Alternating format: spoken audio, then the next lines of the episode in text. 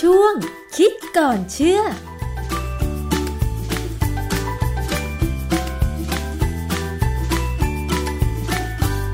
พบกันในช่วงคิดก่อนเชื่อกับดรแก้วกังสดานนภัยนักพิษวิทยากับดิฉันชนาทิพไพรพงศ์นะคะ วันนี้มาพูดคุยเกี่ยวกับเรื่องของความเชื่ออาหารบำรุงกำลังกันบ้างค่ะคุณผู้ฟัง คนโบราณเนี่ยนะคะก็มีความเชื่อแตกต่างกันออกไป ความเชื่อของคนจีนโบราณมีหลายความเชื่อมากเลยว่า การรับประทานอาหาร บางชนิดนั้นจะช่วยทำให้สุขภาพดี เพราะบำรุงกำลัง โดยเฉพาะเรื่องของหูฉลามนะคะ ซึ่งในปัจจุบันนี้เนี่ยจะเห็นได้ว่ามีข่าวเกี่ยวกับเรื่องของการรณรงค์เลิกกินหูฉลามกัน ทีนี้เรามาดูกันนะคะว่าทำไมคนจีนแต่ในอดีตเนี่ยถึงเชื่อกันว่า หูฉลามบำรุงกำลังแล้วมันอร่อยตรงไหน อาจารย์แก้วคะ ครับคือเขาเชื่อกันนะฮะเพราะว่าปลาฉลามมันเป็นปลาที่ดุร้ายมั้ง เหรอคะ แล้วความจริงบอกว่าฝูงฉลามจริงมันก็คือครีบของปลาฉลามซึ่งมีถ้าผมจำไม่ผิดนี่เจ็ดครีบมั้ง ค่ะ นะฮะคือกระโดงมันแล้วก็มีครีบที่ใช้ว่ายน้ำใช้ส่งตัวเนี่ย คือข้อมูลที่เขาบอกว่ากินหูฉลามแล้วเนี่ย จะเพิ่มอารมณ์ทางเพศทำให้ผิวสวย เพิ่มพลังที่เอ่อของเขาอะไรเนี่ยหรือพลังป้องกันโรคหัวใจลดคอเลสเตอรอลเนี่ย คือมันดูเหมือนว่าตัวหูฉลามหรือครีบปลาฉลามที่มากินเนี่ย คืออะไรกันแน่ ค่ะ ผมก็เลยไปดูข้อมูล ประกอบว่ามันมันเป็นครีบของปลาเนี่ยที่เขาได้มาแล้วเนี่ยเขาก็จะเอามาผ่าไปตากแห้งก่อน แล้วต้มจนเปื่อย ต้มจนเปื่อยเนี่ยหมายความว่าเอาองค์ประกอบอื่นๆออกไปขูดหนังให้หมดจนเหลือแต่กระดูกอ่อน หรือคาติเลสที่เขากินกันเนี่ยนะมันคือกระดูกอ่อน ค่ะ ซึ่งถ้าอยากกินกระดูกอ่อนจริงๆอ่ะไม่ยากเลย เอากระดูกไก่มาต้มเนี่ยไอ้ตรงข้อต่อระหว่างกระดูกสองชิ้นเนี่ย ค่ะ มันจะมีกระดูกอ่อนอยู่ ซึ่งอันนั้นกินได้เรารู้สึกใช่ไหมฮะ ค่ะ มันนิ่ม ซึ่ง นะ ครีบหูฉลาม ซึ่งครีบของฉลามเนี่ย ตัวหนึ่งมีเจ็ดครีบ แล้ววิธีการจะเอามากินก็คือต้องตัดครีบของมันออกจากตัวใช่ไหมคะ แล้วก็เอามาต้มลอกหนังออกก็จะเหลือแต่กระดูกอ่อนของฉลามเท่านั้นใช่ไหมคะ ๆ ใช่แล้วคราวนี้ไอ้กระดูกอ่อนเนี่ย มันก็คงไม่มีรสชาติอะไร มันก็เป็น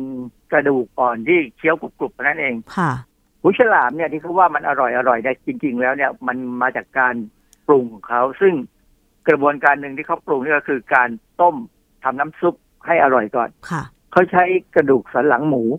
กับซี่โครงไก่เนี่ย เอาไปต้มในน้ำเดือดนะแล้วต้มไปตั้งประมาณสามชั่วโมง ค่ะ สิ่งหนึ่งที่น่าสนใจคือไอ้สามชั่วโมงของการต้มอะไรก็ตามที่มาจากสัตว์เนี่ย มันจะทำให้เกิดสารก่อมะเร็งกลุ่มเฮตโรไซคลิกเอมิน ค่ะ หรือที่เรียกว่า HCN นะ ในหนังสือเขาบอกว่าอย่างนี้ในงานวิจัยที่ผมเคยทำมา เราก็เคยตรวจสอบ พบว่าการต้มเนื้อสัตว์หรืออะไรก็ตามเนี่ยเกินสองชั่วโมงขึ้นไป มันจะเริ่มเพิ่มสารพวกสารก่อกลายพันธุ์ขึ้นมา คือไอ้พวก HCN นี่แหละ อาจารย์เพราะฉะนั้นเนี่ยเวลาเราทำก๋วยเตี๋ยวน้ำซุปก๋วยเตี๋ยวเราก็ต้องต้มประเภทกระดูก เล้งอะไรอย่างเงี้ย นั่นก็แสดงว่ามันมีสารตัวนี้ด้วยเหรอคะอาจารย์ มันมีแน่แต่ว่า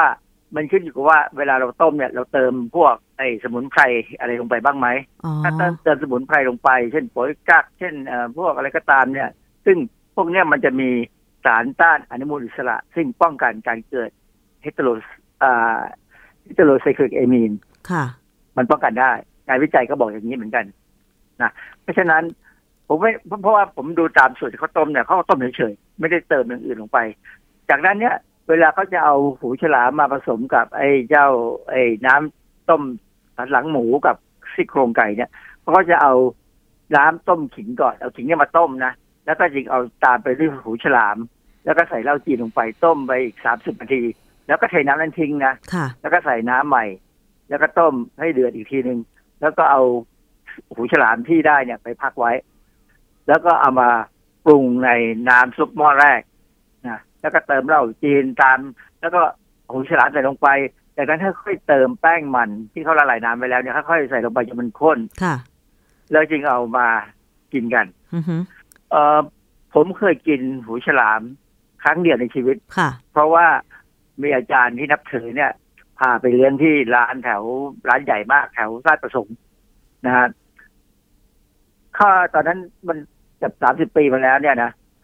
มันชามหนึ่งสี่ร้อยบาท ค่ะ ผมว่าเห็นมันรู้สึกไม่อร่อยเลย ผมว่าผมกินกินกระเพาะปลายังอร่อยกว่า อืม ค่ะ คือมัน มันก็ไม่มีอะไรมันก็เหมือนกับน้ำต้มซุปธรรมดา แต่ว่า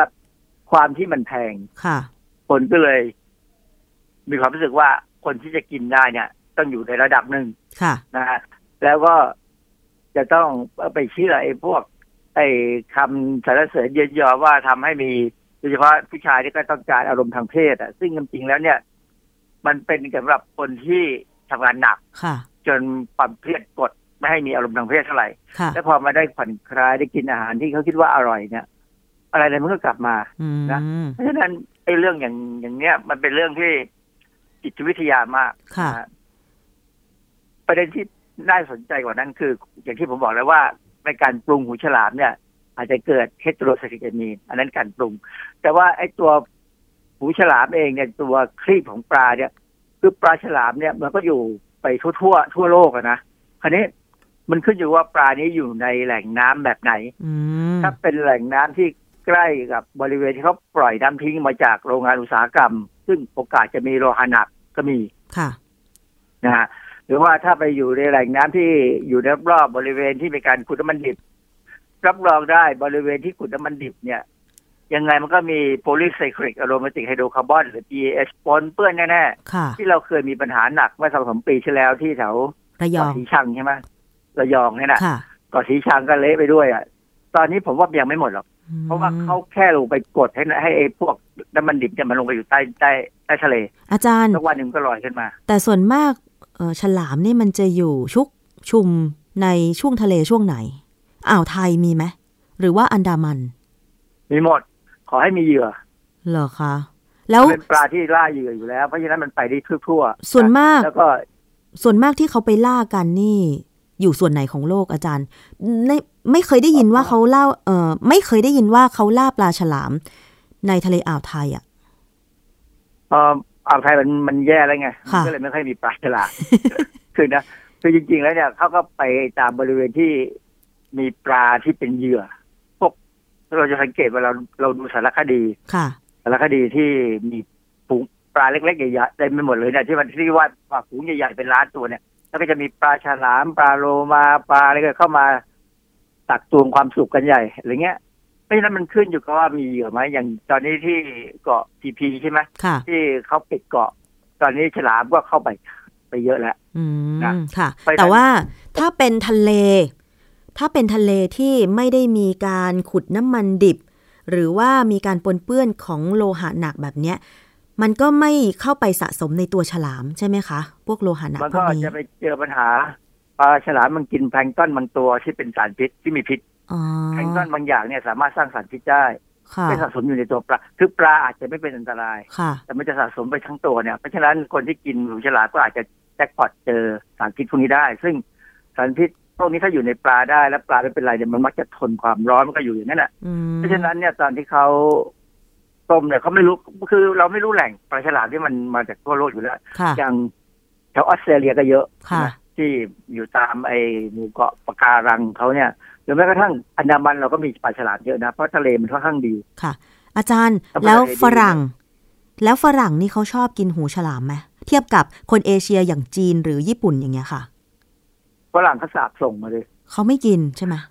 เขาเขาไม่กินเหตุผลหนึ่งก็คือมันทารุณใช่ไหม ค่ะ มันทารุณมากเลยจับปลาขึ้นมาตัดครีบออกแล้วก็โยนทิ้งลงทะเล เขาไม่มีความเชื่อเรื่องพวกนี้เลยใช่ไหมอาจารย์ ฝรั่งไม่เคยเชื่อเรื่องการกินอะไรแล้วมีอะไรดี เขาเชื่อแต่ว่าอาหารมีคุณค่าโภชนาการครบก็ทำให้ร่างกายดี ค่ะ อาหารฝรั่งที่เชื่อว่าทำให้มีอะไรแปลกๆก็พอมีเหมือนกันนะนะแต่เป็นพวกพืชพวกอะไรมากกว่าไม่ใช่เนื้อสัตว์เพราะว่าเนื้อสัตว์นี่มันพิสูจน์ยากมาก มันไม่เหมือนพืชพืชที่เราเอาเข้าห้องปฏิบัติการ แล้วก็ดูว่ามีองค์องค์ประกอบอะไรที่เป็นพวกสารที่จะทำให้เกิดปัญหาเกิดความอะไรเช่นพวกคล้ายๆฮอร์โมนนี่ได้ มันศึกษาได้ อ๋อ แต่อยังปลาเนี่ย ไม่เคยมีการศึกษาจริงๆจังๆ ค่ะ เพราะฉะนั้นเนี่ย คนที่กินเนี่ยก็คือกินเพื่อศักดิ์ศรีของความเป็นคนอยากกินอะ อ่าฮะ ศักดิ์ศรีของความรวย เพาะว่ามีครับ เออเป็นร วย ดูแล้วคือถ้าให้ให้กินกระเพาะปลากับกินหูฉลามเนี่ยคนก็มีความรู้สึกว่าเออหูฉลามเนี่ยน่าจะดีกว่าสำหรับผมเนี่ยนะกระเพาะปลานะถ้าเป็นกระเพาะปลากระเพาะปลาปลอมเนี่ยนะผมชอบกินกระเพาะปลาปลอมมากกว่า เหรอคะ เพราะว่า ที่ทำมาจากหนังหมูใช่ไหมอาจารย์ ประมาณนั้นแหละ คือผมไม่ชอบกินอะไรก็ตามที่มาจากปลา เพราะฉะนั้นผมกินของถูก แล้วผมมีความรู้สึกว่าอร่อย เพราะฉะนั้นคำว่าอร่อยของแต่ละคนเนี่ย มันมันขึ้นอยู่กับจริตของแต่ละคนเท่านั้นเอง ค่ะ เพราะฉะนั้นความเชื่อเรื่องว่าอาหารบางชนิด จะให้สารอาหารที่มีความพิเศษ ส่งผลให้สุขภาพดี ก็ไม่ได้จริงเลยนะคะ โดยเฉพาะอย่างยิ่งความเชื่อเรื่องหูฉลาม ซึ่งมันก็คือครีบของฉลามนั่นเอง มันก็คือกระดูกอ่อนนั่นเองนะคะ จริง ๆ เนี่ยอาหารที่น่าจะช่วยให้มีอะไรพิเศษขึ้นมาเนี่ยมักจะเป็นพืช เหรอคะ เพราะว่าพืชเนี่ยมันมันมักสารบางอย่าง ค่ะ ซึ่งเป็นสารที่เรามักจะตะเป็นตัวที่ศึกษาและตั้งต้นเอามาทำเป็นยาในปัจจุบัน ค่ะ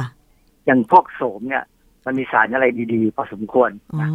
หรือไม่ก็พวกแม้กระทั่งพวกเครื่องเทศเราเนี่ยนั่นก็เป็นพืชทั้งนั้นเลย พวกนี้มีสารที่ช่วยกระตุ้นนุ่นกระตุ้นนี่ของร่างกายให้ต่อสู้สารพิษได้ดี ค่ะ แต่ว่าในสัตว์เนี่ยค่อนข้างน้อยมาก ค่ะ ที่เราจะศึกษาได้มันคงจะอาจจะมีบ้างอะนะคือสัตว์มันไปกินพืชบางอย่าง แล้วก็สะสมอยู่ในตัวมันเนี่ยแล้วมันอาจจะมีประโยชน์ ค่ะ แต่ว่าถ้าเป็นชนิดสัตว์ใหญ่เนี่ยคงไม่ค่อยมีเพราะสัตว์ใหญ่มันมักจะกินสัตว์เล็กลงไปเรื่อยๆ มันไม่ได้ไปกินพืชที่เป็นตัวที่ควรจะมีสารที่มีประโยชค่ะน์ช่วงคิดก่อนเชื่อ